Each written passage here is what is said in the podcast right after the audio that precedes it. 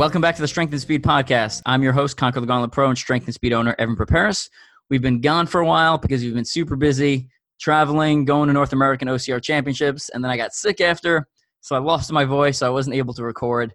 My voice is still a little scratchy, but we're going to kind of push through it anyway. Joining me on the podcast, I have several guests. So we're doing a little more of a roundtable type OCR podcast episode. I have Matt Willis from the Conquer the Gauntlet Pro team, who finished second in the Pro Co-ed division at North American OCR Championships last year. Matt, welcome. Say hi. Thanks for having me. Also joining us, we have Amy Pajcic, also from the Conquer the Gauntlet Pro team, regular on American Ninja Warrior. I think she's been on about five seasons. Also, the only woman currently who is podiumed over oh six seasons, excuse me. Also, the only woman who's podiumed at the individual race of World's Toughest Mudder and OCR World Championships. So, um, Amy, welcome back. Hello. And then finally, we also have Christina Honey Badger Armstrong, who we've had on the podcast before, death race finisher, former Conquer the Gauntlet Pro. HB, welcome back. Hello. Cool. So before we jump into this episode, this episode is brought to you by Goodr. If you've been following the OCR world for the last year, you've probably heard of Goodr. They make sunglasses which are pretty awesome. They were the official sunglasses of North American OCR Championships. They had like customized blue ones with the NORAM logo in the top right corner and also on the inside. They're pretty awesome.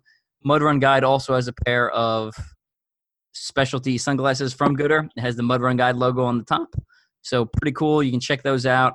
If you head over to Mud Run Guide, it's on the banner page. You can actually click on it and order your own pair of Mud Run Guide and tell them Evan or Conquer the Gauntlet Pro Team sent you really big fan of them. I just released a review about their sunglasses on the Strength and Speed page, so go over and check that out.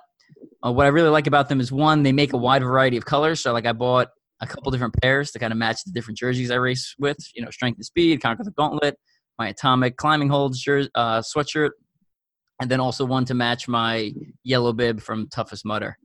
They also stay on your face pretty good. So, uh, Christina, what are your thoughts on Goodr? Oh, well, um, I have 12 pairs of Goodr. Um, I actually got the had the privilege of being a model for them their last photo shoot uh, for the floral line. Um, so, um, and right now they actually have a special going on where you can get a surprise box um, at a low cost. You can get three pairs or four pairs um, at a low, low cost um, and get a surprise amount. Um, three or four come in that you don't know what you're getting, but 10 to $25 off. but yes, I wear them through all my races. Um, they a lot of people don't know too. If you get them scratched, you can get the lenses replaced for free. Um, so great customer service, great feedback from everybody I've ever met that have had them. So I'm a huge fan. And um, if you join their website and buy purchase or purchase from them, um, you might see me in their emails. Nice. Good stuff. So this episode, we're going to be talking about the North American OCR Championships that was held in Stratton, Vermont, early in August. We're also going to be talking about Conquer the Gauntlet, Wichita, which is held at the end of August. And we're going to kind of just go on and go around the table and talk about some of our opinions and how the event went. So let's start off with Amy. Uh, for those of you who are unfamiliar with North American OCR Championships, it's a three day event. So Friday is the 3K, Saturday is the 15K, Sunday is the team relay event, followed by the charity event. So four events over the total of the weekend. Uh, three of them are timed competitive. The charity event is not timed, obviously. So the, the events, the weekend started off with the 3K on Friday. So Amy, give me some thoughts on the 3K and how you thought it went and how the course was set up, etc. I really liked it this year, um, especially not that other years were bad, but this one was my favorite. Um, I feel like they had um, really good, technically challenging obstacles for the 3K, and then they had a lot of back to back upper body obstacles, which is a game changer. You don't have the running break in between. So I felt like it evened out the playing field a little bit more as far as the runners versus uh, people who are better at obstacles um, and whatnot. Um, especially, what they had given uh, right after Skull Valley and um, the underdog and the gaff. So all those right back to back was a game changer, I think. And Then you- Valkyrie too, right before Oh all yeah, and. Valkyrie, I forgot about that. Yeah. Yeah, so that was a pretty good uh, series of obstacles there. Uh, Matt, what was your thought on Gibbons? And you know, I, I think a lot of people had trouble with that one, and you know, some people were saying it was too hard. Do you think it was too hard to add into the North American Championships? No, I don't think it was too hard. Uh, it was it was a very well designed and well executed obstacle. It was just something that so many people had never seen, and so it, the the the immediate point that a lot of people jump off on is like, "Oh God, it's so hard." It's like, no, it's just new. You haven't dealt with this before, and that's one of the great things about the adventure events is that there's always like you know two to three obstacles that are brand new that no one has ever seen before. So Gibbons, uh, you know, after uh, smashing my head into the frame in Valkyrie, I had a little trouble with Gibbon because I couldn't even like physically see where I was putting the the the dowels in them. But uh, the, the the chicken wing for most was actually not only one of the more efficient ways, but it ended up being faster for a lot of people who don't you know, like really do a whole lot of like bouldering and climbing and have just insane grip strength like Amy, uh, who who just put a peg and just like skipped three rungs like Superwoman over there. It was it was insane. Well done, Amy, on that. Thank you. Uh, yeah, but but for most, it would it was actually just chicken wing one, two, and then just you were able to kind of lachey out to the bell, and so that was actually a much faster way for the vast majority of competitors. And once that was kind of figured out by a few people, then it went smooth the rest of the weekend. So for those of you who don't know, Gibbon obstacle created by Force Five. Essentially, it's floating monkey bars. So it's like five metal brackets, and you have essentially two dowels, uh, a little bit longer than the Pegatron pegs, and you basically do monkey bars, but you're carrying the actual bar with you. So you you got to move the stick from you know bracket to bracket. Now, one of the things I really liked about Adventure, specifically with that obstacle, is they introduced it way like months ago, right? Like they they talked about it on uh, probably it was probably like March or April. So it gave athletes time to train for it. And I think if you introduce the obstacle to people early enough in the year before the championship event, I almost think I'm yeah. I think almost nothing's too hard, right? Like as long as you give people the opportunity, right? Instead of them just showing up on game day and they're like, "Oh, well, I never I've never practiced this." You know, it's something completely crazy.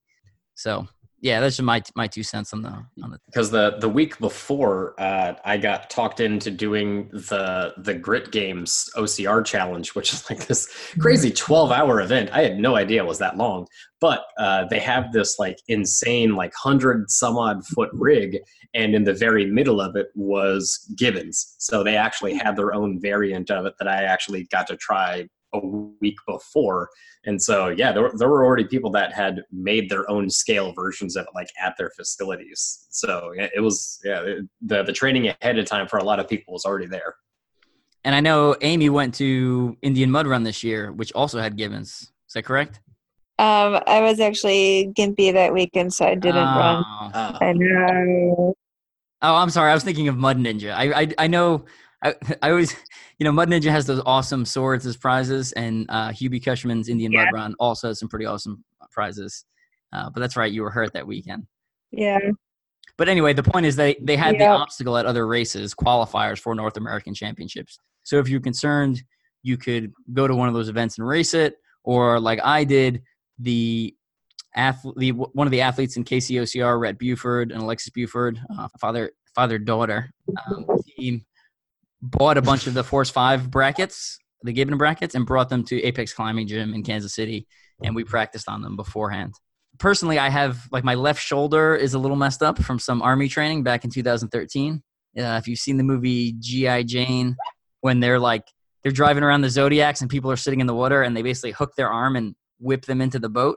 I was doing that back in 2013, and I'm pretty sure I tore something on the inside of my shoulder, uh, which I've never actually gotten checked. But when I hang from my left arm, it just does not go well. Like I can't hang for very long from my left arm. It puts a lot of stress there. So I found when I was doing the gibbon obstacle, I actually two hand the bars. So I, I have you know I have the the lead hand has a firm grip on the bar, and the trail hand when I bring it up, I hold Mhm. the floating bar with two fingers, and I just you know for a second just tap the uh, the bar I'm on uh, with my other hand. So it kind of gives me that little boost so I can connect to the next one. Now, I, Yeah, like you doing, said, doing the meet and swap. yeah, yeah. So but basically matching hands kind of and switching switching your lead arm. Now there's some talk about the chicken wings. So let's go around the table here. We'll start with HB and then go to Amy and then Matt. Should the chicken wing be allowed for Gibbons? HB, you're up first. What do you think? So I don't. Again, it's it's about obstacle completion. It's it's any way you can get across an obstacle. Why why not? If your hands are torn, if your hands are tired, and that's the way you have to get across it, then that's the way you have to get across it. I think too many people nitpick uh, the way people are getting across it obstacles. So yeah, I mean, if you're getting and also you're thinking about um, when I, I see some of these videos again again I didn't go to NORAM but I got to watch all the videos and then there's those athletes that are the amputees that have no choice but to chicken wing um, and that's the only option they have uh, but why not what, what's the big deal All right. And and you even saw all of the you know all, all like the the main names doing it. Like you know you you saw the the right you know all the Ryans doing it. Lindsay, Nicole. So so you saw like seasoned athletes still you know like the best in the sport still doing that. So I'm I'm with I'm with Christina. I think it is a a, a an acceptable way to cross. Sorry to butt in right there. yeah, go for it. All right, Amy, you're up. I mostly The ninja. What do you say? I mostly agree. Um, I do like if I'm going to approach an obstacle, I like to have the option to kind of get across it the way I want to. And being shorter, sometimes I have a different way than a lot of other people. The only thing with Gibbon, um, I'm not sure. It sounded like a lot of people were um, potentially getting torn biceps from chicken winging it, so I can see from a safety standpoint why they might want to. Um, but I guess as long as people are aware of the risk and proceed cautiously, I think it is still a good option. Yeah, like the like the bicep thing that you were mentioning. I think those were the people that instead of hooking at the elbow, they went like all the way up to like their armpit. And when they were trying to, uh, you know, to swing to the next one, they like rolled all their weight directly onto their bicep instead of just hooking it on their elbow. And those are the people that were getting like the major like depressions and contusions in their biceps. Those are the guys that had like the bruise that went like the whole length of their arm. Yeah. So if you're gonna chicken wing it, hook it in your elbow, not your shoulder. the other dangerous part, as far as rules are concerned, with going all the way up to your armpit, was I saw uh, one of the female athletes who was almost like touching the bracket, you know, and they were like, they called her out and were like, Oh, you, yeah. you got to be careful with the bracket, be careful with the bracket, and then she like reached out and hit the bell, and it was like, yeah, like it wasn't a clear violation of the rules, but it wasn't like a clean crossing, so it was like, I guess I'll allow it. Um, and the the judge didn't send them back, but so uh, what do you mean what do you mean by touching the bracket like I, I'm, I'm unclear what you mean by touching the bracket like her her arm uh, to where she she brought it all the way to like she chicken winged all the way to where the dowel was in her armpit but her arm was kind of coming up to hit the bracket and that kind of gated her from falling because it because it, it just trapped it against the, the two opposing forces which if you're going to chicken wing it you should you need to just be full hooking on only the dowel and not using any mechanical advantage on Okay. the on the bracket itself. Okay. and she was also at like the far edge of one so her shoulder the front of her shoulder was like essentially touching the black part of the bracket which is you know like and then like her her when her arm was wrapped around it was like almost touching the the outer part of the bracket. Um so little little on the line uh, i just released an article a couple weeks ago about mud run guide on mud run guide about rules and you know as long as the rules are clear on what's allowed and what's not i think I- i'm pretty good with whatever they choose right like there was the whole bell kicking thing. You know, you're allowed to kick the bell, you're not. I mean, I think across the sport, we basically decided you're not allowed to kick the bell at most events. So that's kind of out. and I prefer I prefer when rules are the same, right? So if we're gonna say you can chicken wing the monkey bars or you can chicken wing the rig, which I think you're allowed to do, or you should be allowed to do. I would say you should be allowed to chicken wing Yeah. the gibbons too, right? Like I prefer if all the rules are the same versus like, oh well, this one you can you can only use hands, but this one you can use any part of your arm. I'd rather just say be like upper body. You have to use your upper body to cross any grip hanging type obstacles. So Yeah. And ones that to where that would be impossible are obvious. Like if you're crossing, like if you know they got like the atomic like ball bombs that are like you know two inches, you're not going to chicken wing that because reasons and physics. Right. Now, I did find the 3K was it was the first time I've actually run a 3K at any of the championships, and I did really like it because it was it was fast paced. Right, I didn't look at my watch once, and that's how I know there's a lot of obstacles and they're spaced very well because I'm I'm just running as hard as I can. So I thought it was a lot of fun. Amy, how did you end up doing in the 3K? I won. I was age group though, not pro, but I won. Boom. cool. Good job. And I know one Thank of our teammates, fellow ninja, Michelle Warnky, did pretty well. Anyone want to share how she did? Yeah, she got third pro, I believe. That's Yep. And what kind of the one of the cool things about that was she was actually in a different wave. So I think it was um, Lindsay. Yeah, she was in like the she was in the third wave, I think. Yeah, it was like Lindsay, Nicole, Tiffany Palmer, and then Rose, I believe. And you know, And Alex and Alex Walker in, in that first heat too. Yeah. And then, you know, they assumed that was the top placement because those are the, a lot of the fast girls teamed up together. And then Michelle came back from, from essentially, you know, from a different wave and ended up coming in third. And I think the Gib, for her, the Gibbons was the deciding factor because I was standing by the uh, Gibbons watching the ladies cross and a lot of them were using chicken wings so they were falling off and having to redo. And in a race as short as the 3K, that makes a big difference. And Michelle went through that thing like it was, I mean, she just flew through. It was like a, just a joke She just nuked it. Yeah. it was impressive to watch. She did better than I did going through the on the, on the 3K. That's for sure. I felt a little sloppy, Yep. um, but I still got across. hey, better than me. Yeah. So next day was the 15K. Matt, give me some thoughts on the 15K because I know you you ran that one. Yeah, the 15K is always a fun event. Uh, I I both mean that and I also mean it in air quotes at the same time, uh, because like that that first 3K, you know, those first 2.1 miles where it's just what was it like 1,700 feet climb. I was, you know, I was just hanging up with uh with Marco Bedard, and I was just like, "What did we do to deserve this?" and and it's it, it, like as soon as as soon as you get to that like top fire road in the fog, you just realize it's like, "Oh, good, I only have a hundred more feet to climb," which is a weird thing to say. and and it's great because at the very top they have some obstacles that are like just immediately challenging just to nail you because you're just ripped from that run. So it's like, oh, okay, first op's obstacle to go up to sketch. Crap.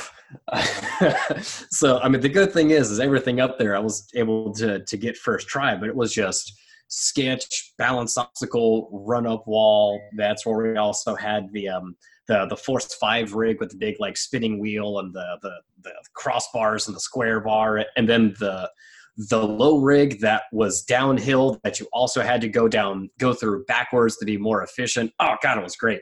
Um, and just the, the the great thing about the 15k is that OCR is a notoriously difficult sport to make um, just a good spectator sport out of.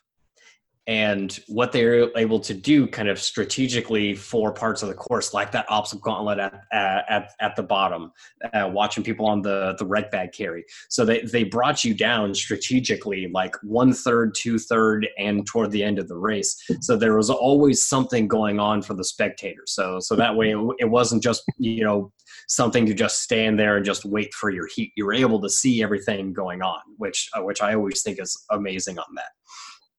And they did a very good job of having a good mix of obstacles. So a, a lot of races um, have kind of gone away from balanced obstacles, and I really miss those. And they had several of them at uh, at, uh, at at NORAM this year.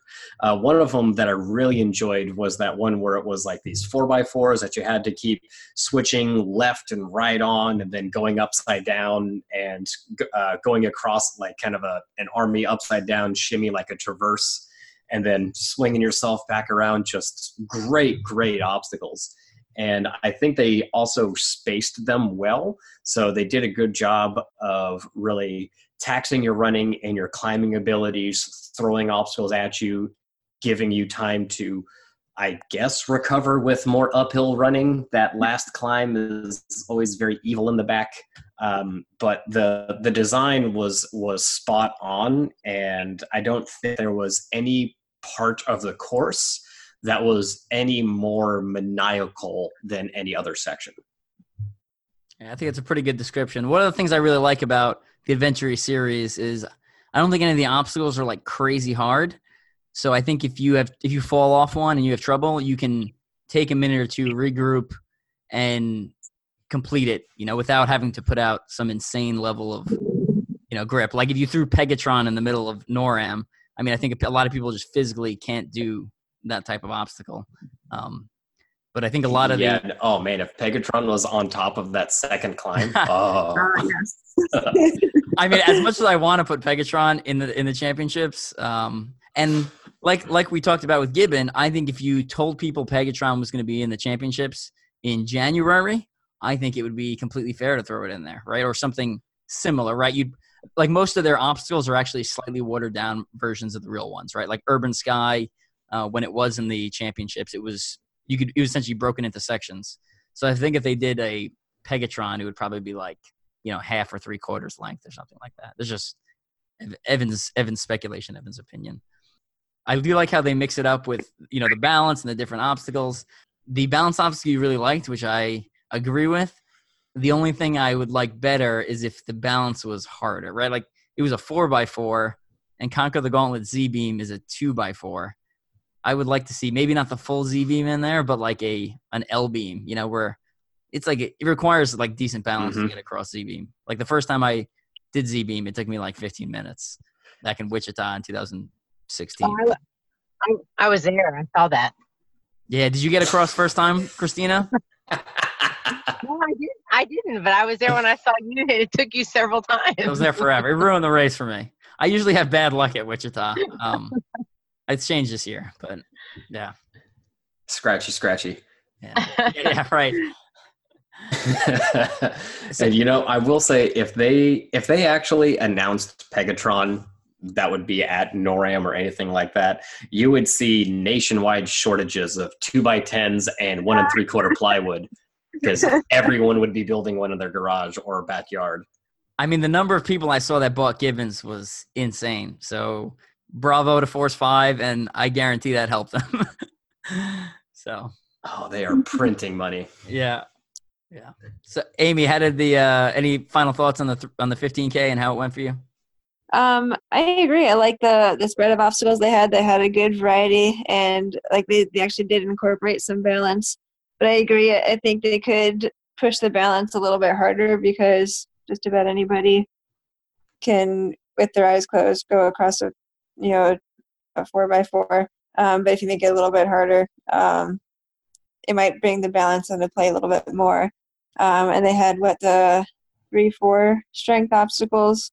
So they had a good showing as far as strength goes. So they really played the you need to be good at obstacles. You need to be strong. and You need to be able to run. I was going mm-hmm. up that mountain when we hit that um was that second obstacle? They're like you're halfway up. You're like oh my gosh. Oh yeah. Oh and well amy on the on the 15k you remember uh triumph which was like the rework yes. of okay that second jump did it make you for a second go like whoa shit they they made that longer. Yeah at first i was like wow was it always this long but there's a little girl there because I couldn't just let her go in front of me. wasn't gonna lose to a little girl. Yeah, um, exactly. but but but I and I love the modification that they that they did to where it was it was like oh, okay I know this jump whoa and Yes. then and then that inverted V cargo net I was like yes that just adding that was all the new dynamics to that obstacle was great so I love how they how they're taking kind of like tried and true obstacles and Mm. redesigning them and just kind of throwing different things at them. Yes. Yeah, great job, Battle OCR, uh, who brought that obstacle. So, uh, Paul Yes. Sidney Morris. I th- I'm like 90% sure I'm right on that. Coach Sid, yes. Yes. Okay, good. I'm right, right? I think I got his name right. Yep. All right, cool. there you go. So that was the 15K. Amy, quick, how did you do? I won. Yeah, Amy won her age group again. Um, awesome. And then the next day was the relay, and I was hoping we could get Amy a third gold medal, uh, or any medal really, this time in the uh, pro relay. but uh, we came up a little short. Uh, I thought we ran a pretty good race. You know, Matt did the speed portion, uh, basically consisted of running up the hill and doing a couple obstacles, running back down. I did the strength portion. Um, Again. yeah, which I was actually upset that the strength portion had a lot of uphill running with no carries, um, because I think that plays less to my advantage than actually having the wreck bag on my back. Yeah, I was surprised. So I was surprised they didn't bring the sandbags down instead of making you run up to the sandbag or the farmer's carry.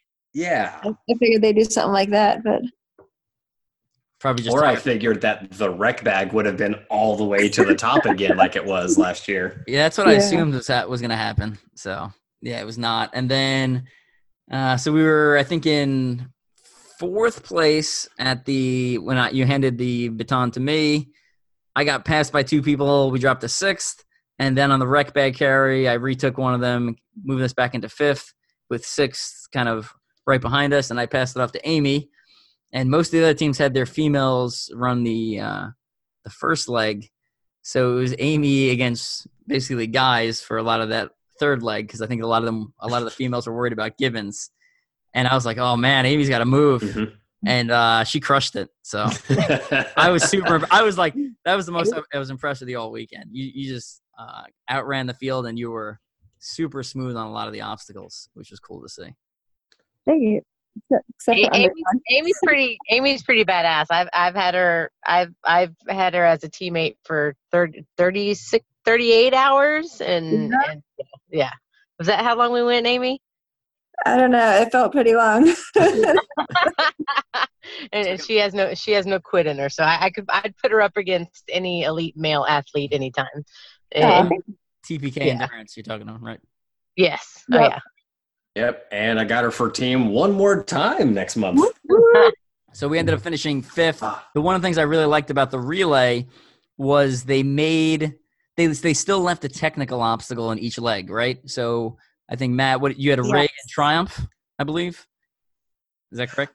Uh, I had I, I had rig I had um no, I don't I don't remember triumph. I think I just had rig one at the top. I had like confidence climb, rig one, and then I had a run up wall, something else. I had like four or five obstacles. Um, the the climb killed my brain. So anything after that climb, I really don't remember. I threw the chip at you and then I collapsed. And then even the strength portion, you know, it still had the heavy carries, but it also had Valkyrie, essentially the rings that go up and then down. So uh, there's still a technical obstacle there. And then obviously on the technical leg, Amy had like all the fun obstacles. And then what I really liked this year was yes. when you joined up as a team, it wasn't just the wall like it has been in the past. You got to actually run a little bit. You did Carjacked, which is from City Challenge, where you jump over the hood, which is an easy obstacle, but it makes for cool pictures. And then you all went through Urban Sky, and then you went over the slip wall. So I really like that addition. You know, Adventure killing it, just doing a great job for the whole weekend. Any final thoughts on the weekend in general? And I know Amy ran the charity event. It was fun all around. Um, I was worried that we were going to kill my aunt walking up the mountain, but it was good. So I think I think my dad might Yeah, be I just interested thought in it was- charity next year. So um, I might be I might be out there with him joining you next year. We'll see. That would be awesome. So, Yeah, I think it was just kind of as always with an adventure event, just impeccably executed. Like it's there. There's never really any part uh, that uh, that really like draws any ire or anything like that. It's it's it's just flat across the board. It's challenging for uh, for everyone. Even even if like you know the obstacles aren't the most difficult ones out there, the fact that they plan the course to make sure that when you get to those obstacles, you're gassed pretty good to where that just automatically changes the dynamic and it just I, I can't say enough good things about them they design great courses and i can't wait to see what they throw at us in october. I know i'm excited. Absolutely love what they're doing Person on a personal note i'm kind of hoping we move to a flatter landscape kind of like texas was um, because I'm, I'm not a big runner and i know a lot of our team feels the same way because a lot of us are from flat areas and a little more technical oriented and less yeah, mountain. You said yeah. you're not a big trail runner? A mountain runner. I'm not a mountain runner. Oh, mountain runner. Yeah. Yes. Welcome to Texas, where the land may be flat, but the terrain still wants to kill you. yeah. So we'll see. Uh, we'll see where it goes next. They haven't announced. Um, Stratton's obviously a very good venue. You know, Blue Mountain was a phenomenal venue. So I imagine the OCR World Championships is going to move this year also. So, you know, who knows? Maybe one of them will be end up at Blue Mountain again. Maybe not. Maybe we'll be at two different locations. Maybe it'll be the same again. We'll see. So. I'm I'm thinking if it I'm thinking NORAM might move to like West Canada. Oh, that would be interesting. That would be that would a just be beautiful, but also brutal. Yeah, that'd be amazing. That would be awesome. Cold and rainy, and that's our kind of course, guys. Yeah, yeah. Oh my gosh, the rain last year helped us so much. Yeah, that's true. I was upset when it was so. It was like sunny Sunday. I was I like, "Boo! Where's the rain?" yeah. yeah, the rain came for a little bit of the age groupers on the 15k, and I was just like, "Yes, keep going." And yes. then it was then then Sunday was like, "Beautiful skies." Like I had to say that like Kermit the Frog. I don't know. All right, we're going to switch topics, switch over to talking about Conquer the Gauntlet and Conquer the Gauntlet Wichita, uh, which just happened. Christina, the venue from Conquer the Gauntlet Wichita used to be north of Wichita, and they changed venues this year, moved to like southwest of Wichita. So, give me your, some of your thoughts on the new venue and kind of the race in general. So, as far as the venue, um, and so I went in only having one, knowing I only had one other female competing against me. So um, I I knew I was going to go in. Uh, and a lot of people know that I have a, a neck injury. I have a herniated disc in I think C7. So I was just going to go in, uh, attempting a few laps, seeing how I did, and then we get to um, I'm going to interrupt uh, for a uh, second. When you say one female competing against you, we're talking for a continuum. So the multi lap, Conquer the Gauntlet, their new uh, format. Still an elite wave, still open wave, but there's also a right. multi lap format. So that's what Christina is competing against. Okay, keep going. Right. I was gonna. I was gonna at least attempt the elite wave. Um, you know, my record with uh, Pegatron is like zero, uh, but I was gonna go after Continuum. I was going against uh, Michelle Warnky, which you know, I knew my standings weren't going to be awesome, but I was going to go after it. Um, we get to Smooth Criminal, and I get there, and all the elite women were still there. So we were there for probably about, I want to say, an hour and a half, an hour, hour and a half, and only a few women got through. And as I'm there, within like 30 minutes, Michelle injured herself and she busted her leg or her calf and was ended up bowing out of continuum. So all I had to do was basically just get through that obstacle in order to just to win continuum. So it kind of sounds like a cop out, but I was like, I, I could have just easily said, oh, I'm out. I, I didn't have to do this. Uh, but that it was really hard. I ended up making it through, but I had to go through barefoot. And you know the rules: you have to have all of your gear on you in order to complete the obstacle. So I had to take all my shoes and socks, and I stuffed them in the back of my sports bra and went through the obstacle, and basically uh, made it through the end of um, the last part of Smooth Criminal and, and Spider Monkeyed it halfway up in order to get to the bars in order to complete it. Uh, so yeah, I ended up doing two laps because um, just you know make it continuum. But it was kind of a, a half-ass you know win, but I did, I did make it. I mean, it still counts. If if no one else shows up, it, a win is still a win. So, and you said that the females were stuck at Smooth Criminal, but it wasn't just the females. It was like the entire field. I got I got there probably in you know top fifteen, let's say, and it took me four tries to get through. And if you don't know what we're talking about, Smooth Criminal is like three small uh, quintuple type steps into three big versions of it. So you do like a couple of bounds, and then you basically jump onto the big one and traverse across a pipe, and then you kind of like leap across to another big one, traverse across another pipe, yeah, again, and then you touch the bell. And I think the combination of um, they I think they'd they'd repainted him recently, so the paint was a little bit slicker. We had just come out of a water obstacle, so I think a lot of the athletes were wet, and then uh, there was probably some morning dew on there too. The combination uh, just made it. I mean, it was. I've never, I've never had that much trouble. Like normally, I bound over the little ones, and this time I ended up like almost sitting on them and basically doing splits between the little ones and then for the big ones, um, I basically I had to I stood I stood on the third little one and leapt off the top and uh, traversed that way. And then, you know, when I was making the the leaps from the two big ones, you know, I just had to really push hard and kind of go for it. And I I fell real hard on one of them. I've got a black and blue up and down my uh, left calf right now. So right before there was a huge swim there was a swim right before the race, like right before that obstacle too. Yeah. So the thing that's interesting again with Continuum is you can penalty out of certain obstacles. You can penalty out of Pegatron. You can penalty out of the rig, which is called Tarzan swim. You can penalty out of Cliffhanger, which is called this is the monkey bars, and you can penalty out of Stairway to Heaven. But you can't penalty out of Smooth Criminal. So theoretically, you know, if that obstacle eventually dried out on laps two, three, and uh, four, et cetera, for me, but for a moment there, I was like, is this how my continuum is going to end? Like, am I just going to be stuck at Smooth Criminal all day? Or, you know, worse, am I going to get through one lap and then get stuck here again on lap two and essentially have to repeat that over and over again? Um, which is one of the things I like about Conquer the Gauntlet. It's, you know, it's never over till it's over. It, it's literally anyone's day, right? Michelle, I would say, is the best athlete on our team. And, you know, if we're, we're placing bets before the race, it would be like, well, Michelle is clearly going to win. And if um, for if some freak reason that doesn't happen, then obviously Randy's going to win because she has like 11 wins at Conquer the Gauntlet, and neither of them won.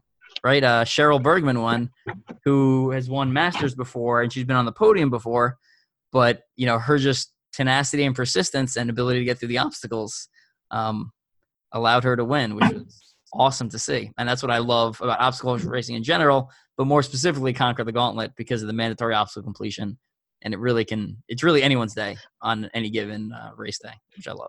Well, that, and that's what was, you know, the mentality there at that at that obstacle at that time. I mean, Randy almost gave up her belt. She, you know, they were, um, it, it was the mentality. After a while, you you get that mentality. The first girl goes through, the second girl goes through. You're like, well, those girls are gone through. The podium's gone. What's the point? Um, you can't have that mentality in races like this because you don't know if they get stuck at something else. And you know and, and actually had that talk with randy and i was like don't you know don't give up your belt because you don't know if one of those girls gets stuck somewhere else. And that's exactly what happened. So that's kind of the beauty of obstacle course racing. Um, there's other obstacles ahead of time or uh, i guess my words are after the um, how do I want to phrase it? There's other obstacles. Um, how how am I trying to say this? There's other, other obstacles, to come. Yeah, it'll cause problems. That's what when I when I talked to Randy, exactly. I said the same thing. I was like, Randy, there's Pegatron's one of the last obstacles in the race. I was like, yeah. keep going. He was like, I guarantee the three women that got through, not all three are going to get through Pegatron, and they didn't, or at least uh, right. The yeah, one girl that got through that got through uh, Smooth Criminal was stuck at, at Stairway, and and and and that's where she got hung up. So you can never give up in one of those races, no matter if you were stuck at a, an obstacle for five hours, you could still end up on the podium. Yep, absolutely. Just like the old Battle Frog days. And if you're if you missed Battle Frog and you haven't made it out to a Conquer the Gauntlet, I'm not sure what you're waiting for because I mean that's That's the closest thing you're gonna get to that feeling, and it's a lot cheaper also. So, Oh yeah. And I like it better. Well, me personally, right? I think it's pretty beautiful. And I, and I do happen to know that we already have 120 people already signed up for the 2020 Wichita race. nice. Yeah, Do we have dates on that already? Yep, we already have the the Dallas race is up, the Wichita race is up. Some uh, some of the races are already up. So I'm really trying to um, really trying to promote those uh, endurance, the the continuum races. We need to get we need to get some more females out to those continuum races. All right. So if you're a female, there's been uh, three women that have won Continuum. We have Christina Armstrong, we have Amy Pajcic with two wins, and we have Brenna Calvert. So um, let's try to get some more people out there and give them some more competition. The for the men's field, Brent Hastert, one of the KCOCR guys, uh, ended up winning in a very close sprint to the line, uh, which was cool to see. And he beat uh, Thomas Plush, uh, who's a Wichita guy. Interesting thing about Thomas is he runs barefoot the entire race all the time, which was pretty crazy to see. I don't know. If, have you ever seen him at races before, Christina or Amy? No, I, I saw him at the line and I was like, hey, eh, that that dude's barefoot. So uh, I thought he was. You know, sometimes you see people barefoot and they're just running for fun. I had no clue uh, that he was competitive. So I remember him last year at Wichita because the race starts and there's a barefoot dude in front of me, and I'm like, this guy is gonna blow off in about ten seconds, and then I'm gonna pass him. And he was he was right next to me for the first mile. I was like, this guy's pretty serious. Like, despite being barefoot, you know, um, he's mov- he's moving at a pretty good pace, and it was uh, I think this was his first podium at Conquer the Gauntlet, which is I, I love seeing people you know win their first gauntlet or win their get their first podium. It's uh it's a good feeling. So good to see that. Barefoot runners always amaze and frighten me at the exact same time uh, because I'm like, man, like you're you're a boss, and then I also think, oh man, you're gonna run a race in Texas, bro. We have hidden cactus everywhere. That's probably yeah. That's So probably not a good idea. that's a good place. the Tex US OCRC, the championship that was in Texas, I pulled out a cactus thorn from my ankle at OCR World Championships. So that was about three months apart, and I still had thorns in me, They like working their way out of my ah. skin. yeah, that sounds about right. So, so the the third place finisher in the elite race, uh, Nick Rogers. So he comes through, and I guess he was running continuum too. So he kept on running. So I come through on. Uh, I was doing continuum. I wasn't even uh, trying to finish well in elite. I come through on lap one. I'm in like, you know, I know there's people ahead of me. I keep running. Come through on lap two, and I was like, "Am I in first? And they're like, "I think there's someone ahead of you." I was like, hmm, "Okay, whatever." Come through on lap three. Come through on lap four, and I ask again. You know, I'm like, "I'm in first now, right?" And they're like, "No, there's a guy ahead of you." And I was like, "I'm still like, who the hell's ahead of me?" So uh, it turns out it was Nick, and he was putting out a really good pace. Um, so naturally, I wanted to move into first. So I I start pushing the pace a little bit harder, and I finally passed him. You know, halfway through lap four. Yeah, he was, he was just doing an amazing job. The fact that you finish on the podium and then have the endurance to stay uh, in front of me and you know do that well in continuum for that long was was impressive to see. And he ended up finishing second with four laps. I'm sorry, five laps, excuse me. And I ended up finishing first with six laps. And the best part was I got to finish with Christina Armstrong. We finished we- hand, hand in hand. yeah, we finished at the same time. And the other funny part is right. So, so Christi- we're both at, we both hit Pegatron at the same time. It's like Pegatron, uh, slack line, and then the torpedo, the slide before the end. And Brenna got a picture of us, and it, it was right after like me and you were walking together. And I was like, "Oh, hey, Christina, how you doing?" You're like, "Good." And I was like, "Oh, you're in first, right?" You're like, "Yeah." I was like, "Oh, cool. What lap you're on?" And you're like, two. And I was like, I was like so angry because you're on two and I'm on six. I've literally done three times the amount of work as you have. And I was like, what the? Are you kidding me? So Brenna's got this picture and I'm like, I have like a serious face and I'm looking at you. That was responding to Christina telling me she's on. that was just your mental two laps face. And I, I was, I, I'll be honest, I was hurt and I, I feel like I drank more water than I usually do. And I think I pissed like twice over the entire five and a half hours. And then when I uh, went and pissed back in my hotel room, it was like dark, dark yellow. Like it was so dark. I was like, uh oh. I like I need to start drinking water right now and then uh continue to monitor. Kidney stones are imminent.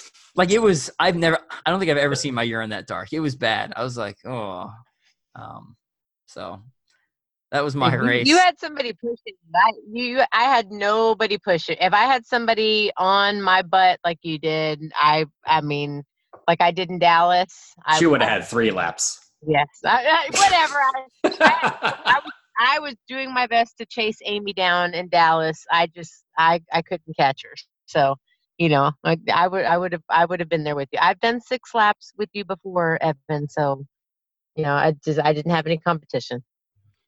I mean, yeah, but still, that's that's the way things go sometimes, right? It's I mean, a win's still a win, and you can't win if you don't show up. So, um, yeah, That is- you, that is true. you got to get to the starting line. I mean, I've won I won my weight class in a bo- one bodybuilding competition because I was the only competitor. I was like, whatever, still win, still win. You know, first hey, still get a trophy, damn it.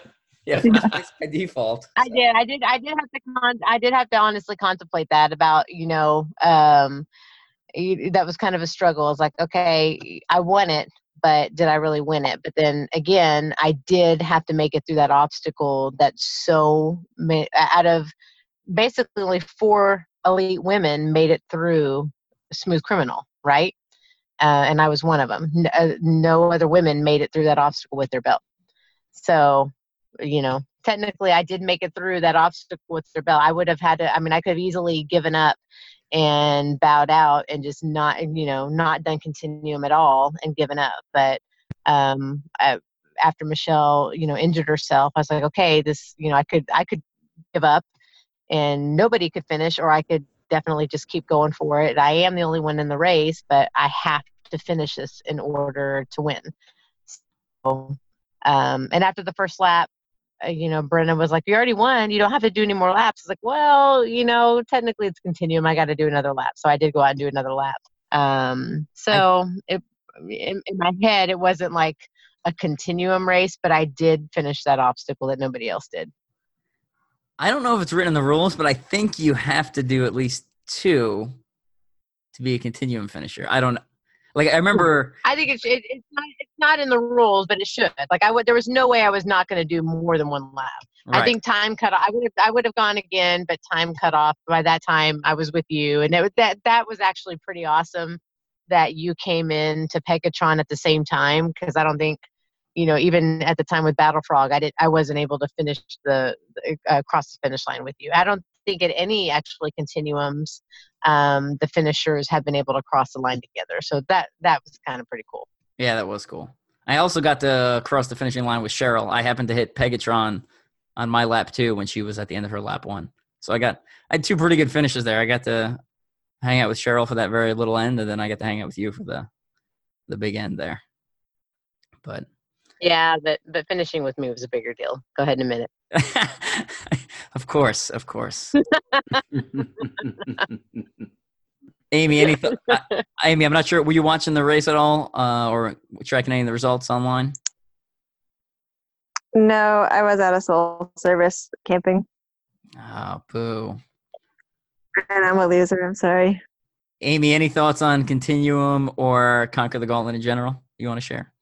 I have lots of thoughts. Um, I do love that Conquer the Gauntlet is kind of like a. I feel like it's a good leveling of you can't just be a good runner and get on the podium. You have to be able to do obstacles. You actually have to have some skill. Um, which obviously I'm biased because it helps me out a lot. But um, it, like I said, it's kind of like the since Battle Frog went under, it's like really the only obstacle race that I go in thinking, you know, there's actually a chance I might not be able to do all the obstacles, you know, um, no matter how many times it takes. So I think that's really cool. Does it this one that still scares me sometimes, and um, and then to turn around and do it again and again and again is just a, a whole nother beast. So I like the mentality of it, and just the like you said, the fact that it could be anyone's game that day. So And I'll say, you know, I do when I do toughest Mudder, which is now 12 hours, right? I'll run 55 to 60 miles. And the two continues I've done, I've finished 20 to 24 miles. And the like when I finished 25 miles at toughest Mudder, my in my head I'm like I should probably start picking up the pace now because the race is like almost halfway over, right? Like, I, like I still have energy left in the tank. And when I finish 25 miles, I conquer the gauntlet. I'm like, I just want to stop. My arms hurt so much. I'm so tired. I feel terrible. It's so hot out, and um, my, like a couple of the obstacles I went across, and my biceps were just like completely pumped out. I mean, like any better pump than you'd get in the gym, right? Like just like my I could feel like you know throbbing in my hands and arms. So it really, you know, for those yeah. of you who have done toughest mudder and wish the obstacles were tougher, you need to come to conquer the gauntlet because I mean, it is the continuum. The really, exertion level is not even comparable. No, uh, it's it's it's an or it's like two orders of magnitude more difficult. Yeah, absolutely. Well, even even with the penalties, like I, I, you know, I have to say with the with the Dallas race, because I'm not as obstacle strong as Amy is, so I was really counting on the Dallas race on my speed and endurance, um, and just trying to get through the the the penalties as quick as possible. With this race, with with my neck, um, I wasn't able to. Those penalties, they're just as hard. Like sometimes Amy can like go through those obstacles like nothing. Some people can go through the obstacles every single time, and those penalties take you know two to three times as long as um, as the obstacles. So they really do get you if you have to do them. So they, I mean that makes it a race. If you're going head to head with somebody and you're not as obstacle strong as somebody, but you're a good runner, um, it really does make for a good race. Yeah, the penalties yeah. are no joke. My arms again were completely pumped out, and when I finish a penalty, I'm I'm tired. I'm significantly t- more tired than if I just did the obstacle. Um, so I like that it promotes doing the obstacle. Um, you know, it's it's easier to do the obstacle. I definitely agree. Yeah, it's it's it's not one of those where like the penalty is uh is is a you know a, a relief. it's like yeah. Atlas burpees really suck. They they're terrible. Um, I remember when I did well attempted continuum in in Dallas before I decided that cracking my elbow was a was a good idea. Uh, yeah, the the other the other thing about continuum is that it's it's one of the only uh, one of these event uh, endurance races that's done during the day. oh yeah, that's and a game changer. That is terrible uh, run, running running in Dallas during during the heat of the day is one of the worst things that you can ever do. And it was, oh, okay, continue this for like eight more hours. Oh god, it was miserable. yeah, Dallas I heard was a really hot yeah. one too. So I don't know. They've all been pretty it, hot. Yeah, so there were there. It was yeah, it was it was interesting, and actually of of note when I was when I when I mentioned that elbow, my elbow actually only finished healing a week and a half before NORAM this year too. So, you know, as the, the day we're recording this, I just put a post up on my Instagram, and you can go back and check it out. But you know, we always talk about CTG family and kind of that small race feel and how it's it's different than when you go to these big brands. And the picture I put up my Instagram to me like defines that. Uh, for at least for me, it does. So I finished the race, and I am I am not feeling good because I'm dehydrated and I'm tired and you know i'm walking around my wife is taking care of my two kids our two kids and um, you know i'm having trouble getting my socks and shoes off uh, just because i'm i'm not feeling well and without me asking one of the owners of conquer the gauntlet David Mainprize comes over and pulls my socks off right like i mean that's the type of like small race intimate feel family feel right that you get at conquer the gauntlet the owner of the race. You know, and it's not like they have a huge staff. It's not like there's 300 people working and he's got something nothing better to do, right? Like there's like four people working at any given time, and then there's a whole bunch of volunteers. Um, and he came over and like essentially helped take off my socks um, so I could get changed for the podium ceremony. So I just thought that was really cool. And my wife got a picture of it, so it's up on my Instagram, Ultra OCR Man. If you want to go check that out. I mean, it's just great seeing CTG people just anywhere, really, because it, it I, I've, I see I see the the jerseys at pretty much every race that I've gone to this year, e- e- everywhere in the Midwest for uh, for Texas, Oklahoma, everywhere. So CTG, although it is a small and very tight knit family, they, they they roll deep everywhere, and it's a it's great seeing everyone at at, every race. Um, like uh, like uh, Bobby Lee and his brother, I've I've seen them at like nine events this year, and just uh, it's it's always great hanging out with those guys and just kind of shooting the shiz and just having a great time. Absolutely love it. Was like, even at all of the, the small little Ohio races this year, there was always somebody from CTG there with the jersey. So yeah, like said, it's just great to see everybody getting out there, and they're usually crushing the obstacles. And if you like the Conquer the Gauntlet jersey, you can buy them off of Legendborn. Essentially, we have basically, if you haven't caught on what's going on at this point, the Conquer the Gauntlet Pro Team wears the jersey for a year, and then we release it for sale to the public the following year. So currently, all the jerseys are on Legendborn. Um, if you like the jersey we have this year, uh, you can wait a couple months and buy that one from Akuma, and we're gonna essentially put that one up for sale probably right around uh, World's Toughest Mudder time frame, so around November, and you can order it then. I know the shipping, the order from Akuma because they they're UK based, uh, the shipping costs a little more. So what I'm hoping to do is basically set up so you can order it and then essentially just pick it up at a Conquer the Gauntlet event, first event of the season, because the pro team's going to get new jerseys from them. So um, essentially we can pack your order into that and then just have it all shipped over at once. So you'll essentially pay you know a couple bucks for shipping as opposed to Mhm.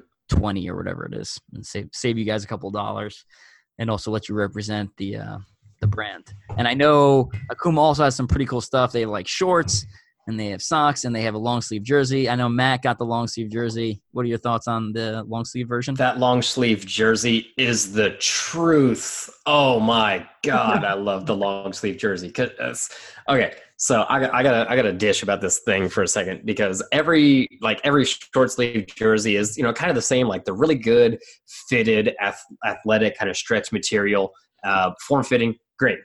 The the base layer long sleeve is still a fitted cut. It's not a, it's not really stretchy, but it kind of has like like a like a fleece almost in uh, interior. So it's just absolutely great for when it's like, oh, hey, it's you know, you know, forty, you know, forty-five degrees outside, kind of thing. You can go outside and just that long sleeve base layer and be perfectly fine. So it, it's just ridiculously comfortable, and I'm pretty sure if you move around in it enough and you're not sweating, then you'll be able to generate enough of a charge to like shock whoever else is in your house too, just to screw with them. So it's like double threat. It's amazing. I, I can't rec- I cannot recommend that base layer, you know, half zip long sleeve enough. yeah i know matt was the only one from the team to get one this year and then after you got one everyone's like we should have ordered one for the whole team so um, a lot of people were well, even even that even you when uh when, when you were uh w- w- at, at the at the hotel this year at NORAM, you were just like, oh yeah. Yeah. That's right. Yeah. All right, we're going to start wrapping things up. If you haven't been watching Telemundo, even if you don't speak Spanish, please start watching it. Jay Flores is on. He's on, I don't know how to pronounce Is it Exaltlon? Exatlon? I don't know how to, I don't know the correct pronunciation. Exatlon United, Estados Unidos. Um, so it's like a fitness OCR type based competition reality type show. So uh, Jay Flores is on there, and so is Mac Roche, and then a bunch of Puerto Rican people who I I don't recognize from anywhere else. But um, he's currently on there. There, it, like there's episodes literally every night. Um, my stupid cable package doesn't get Telemundo, so I'm I'm resigned to watching clips on uh, Facebook and YouTube and things that Jay shares on Instagram. So check that out if you haven't already been doing so. Set your DVRs, etc. Oh, sorry. We need to take just one one second just to recognize Team Puerto Rico because okay, so so North American Championships. This was the same last year and at OCR World Championships last year and the year before that. Every single, you know, all the nations that are represented, Team USA, Team Canada, Team here, there, and you know, you get a few people cheering here there.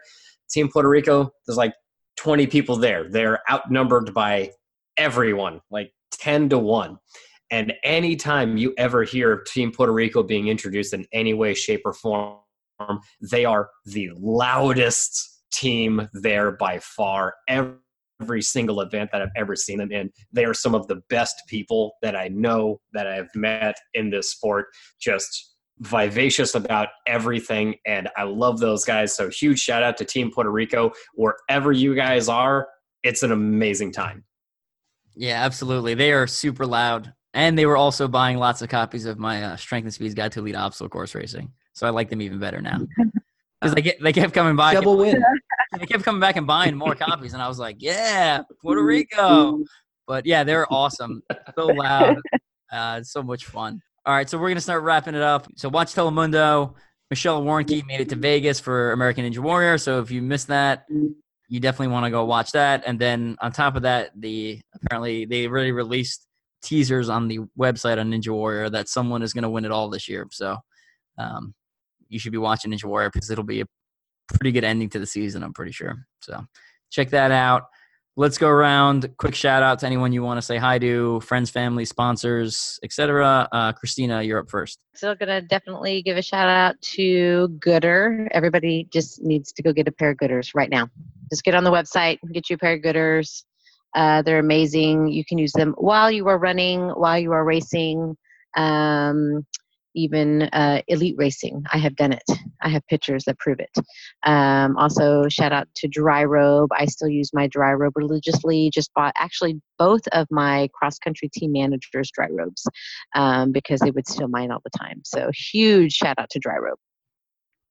Awesome. And also, since we have multiple people on the podcast, we're going to do tell us one thing people would be surprised to know about you, but we'll do that after the shout outs.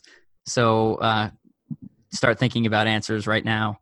Amy, shout out you want to give friends, family, sponsors, etc. First off, to my family who came up to NORAM uh, from Tennessee and Virginia and Pennsylvania. It was awesome to race the open or the Stratton Foundation race with them, and I'm glad they're getting into it. Um, sponsor wise, definitely big shout out to Marena and Oofos. Um, there's great compression gear, recovery gear, um, just to help turn around to race day after day after day.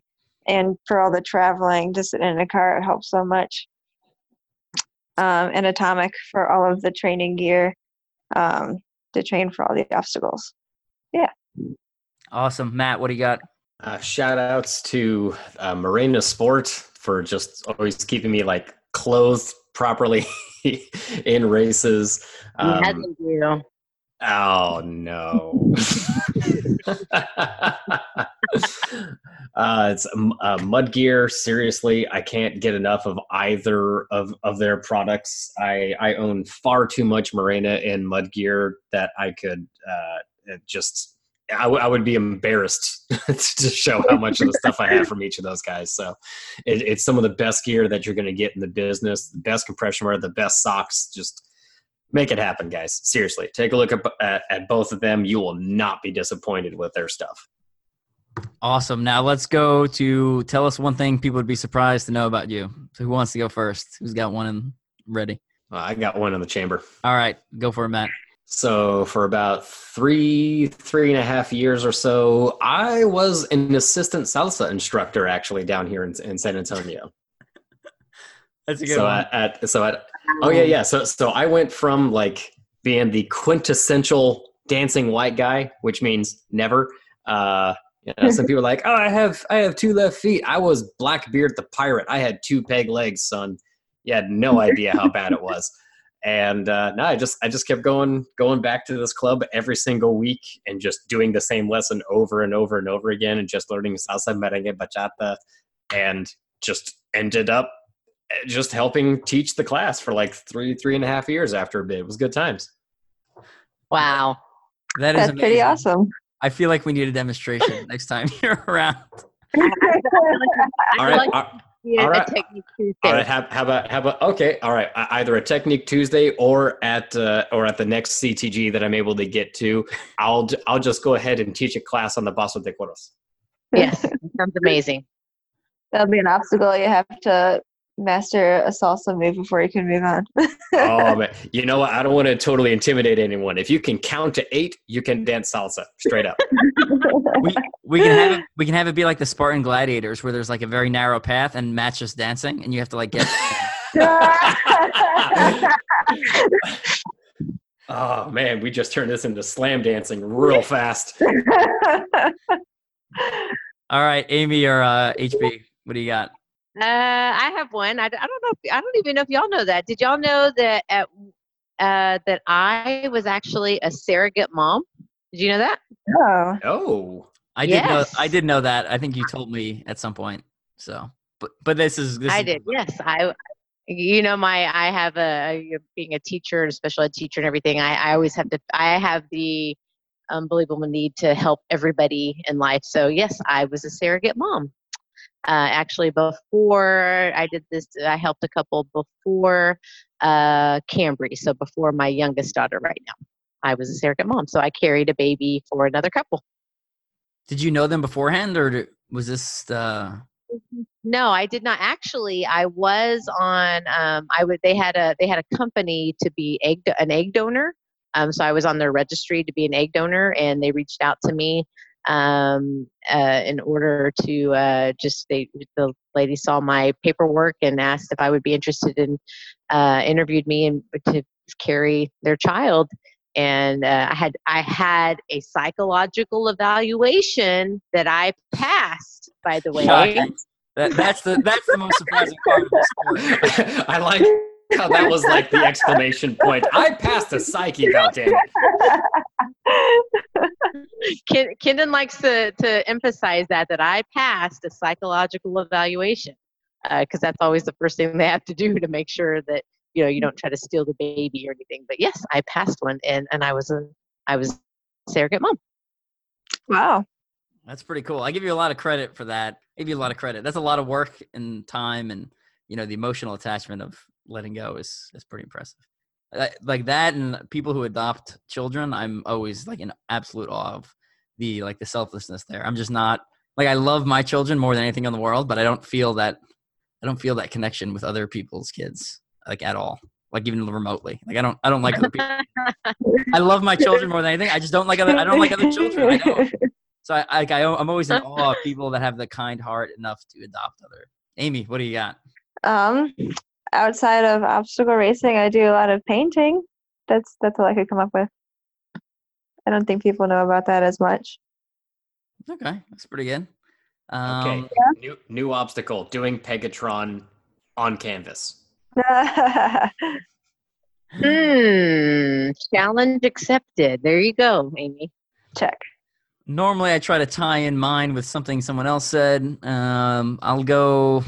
This is kind of weak, so I'll probably do two. My wife is actually very artistic, so her pictures um, that she painted in college and stuff are actually all over our house. So our our house is decorated by her artwork, which is like the complete polar opposite of me. I do not do I do not do fine motor skill movements like painting or drawing. I have terrible handwriting. My dad has terrible handwriting. It's like it's just what I do. Um, and I feel like the more I do physical fitness stuff, the worse I get at fine motor skills. Like my body is like my body only does large muscle movements now. Um, so and You I'll- have Lego sculpture, you? I do love Legos.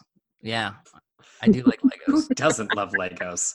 I, Right. I question I question you as a person if you don't enjoy Legos. They're just amazing. Um, I'll go. So I'll go with that was one, and the other one I I'll go with this. This is kind of an interesting one.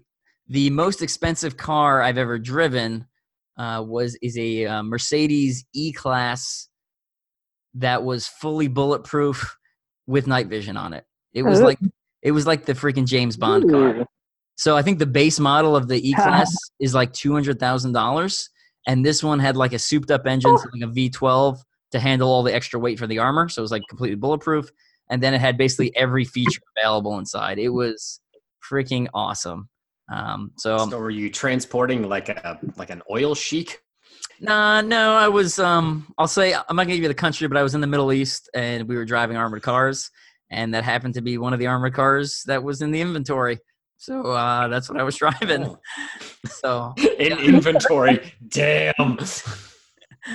so um, that's kind of a little teaser. Actually, I don't think I put that one in my new book, Ultra OCR Man. But if you want to hear other stories like that, uh, you can pick up a copy of Ultra OCR Man uh, from Special Forces Soldier to record-setting obstacle course racer. So it covers two covers two two of the chapters about my military deployments, and then a little bit about me as a kid and how unathletic I was, and then it gets into obstacle course racing and you know OCR America and o- Ultra OCR Grand Slam and Endure the Gauntlet. So I thought the book came out really well. Check it out. We have sold out about 75% of the copies. So if you're waiting to buy one uh, for later in the year, you should probably pick it up sooner because it will eventually run out. And uh, we'll see if I print more. I'm, as of now, I'm not printing anymore because printing books costs a lot of money. So it takes a long time to dig yourself out of that hole.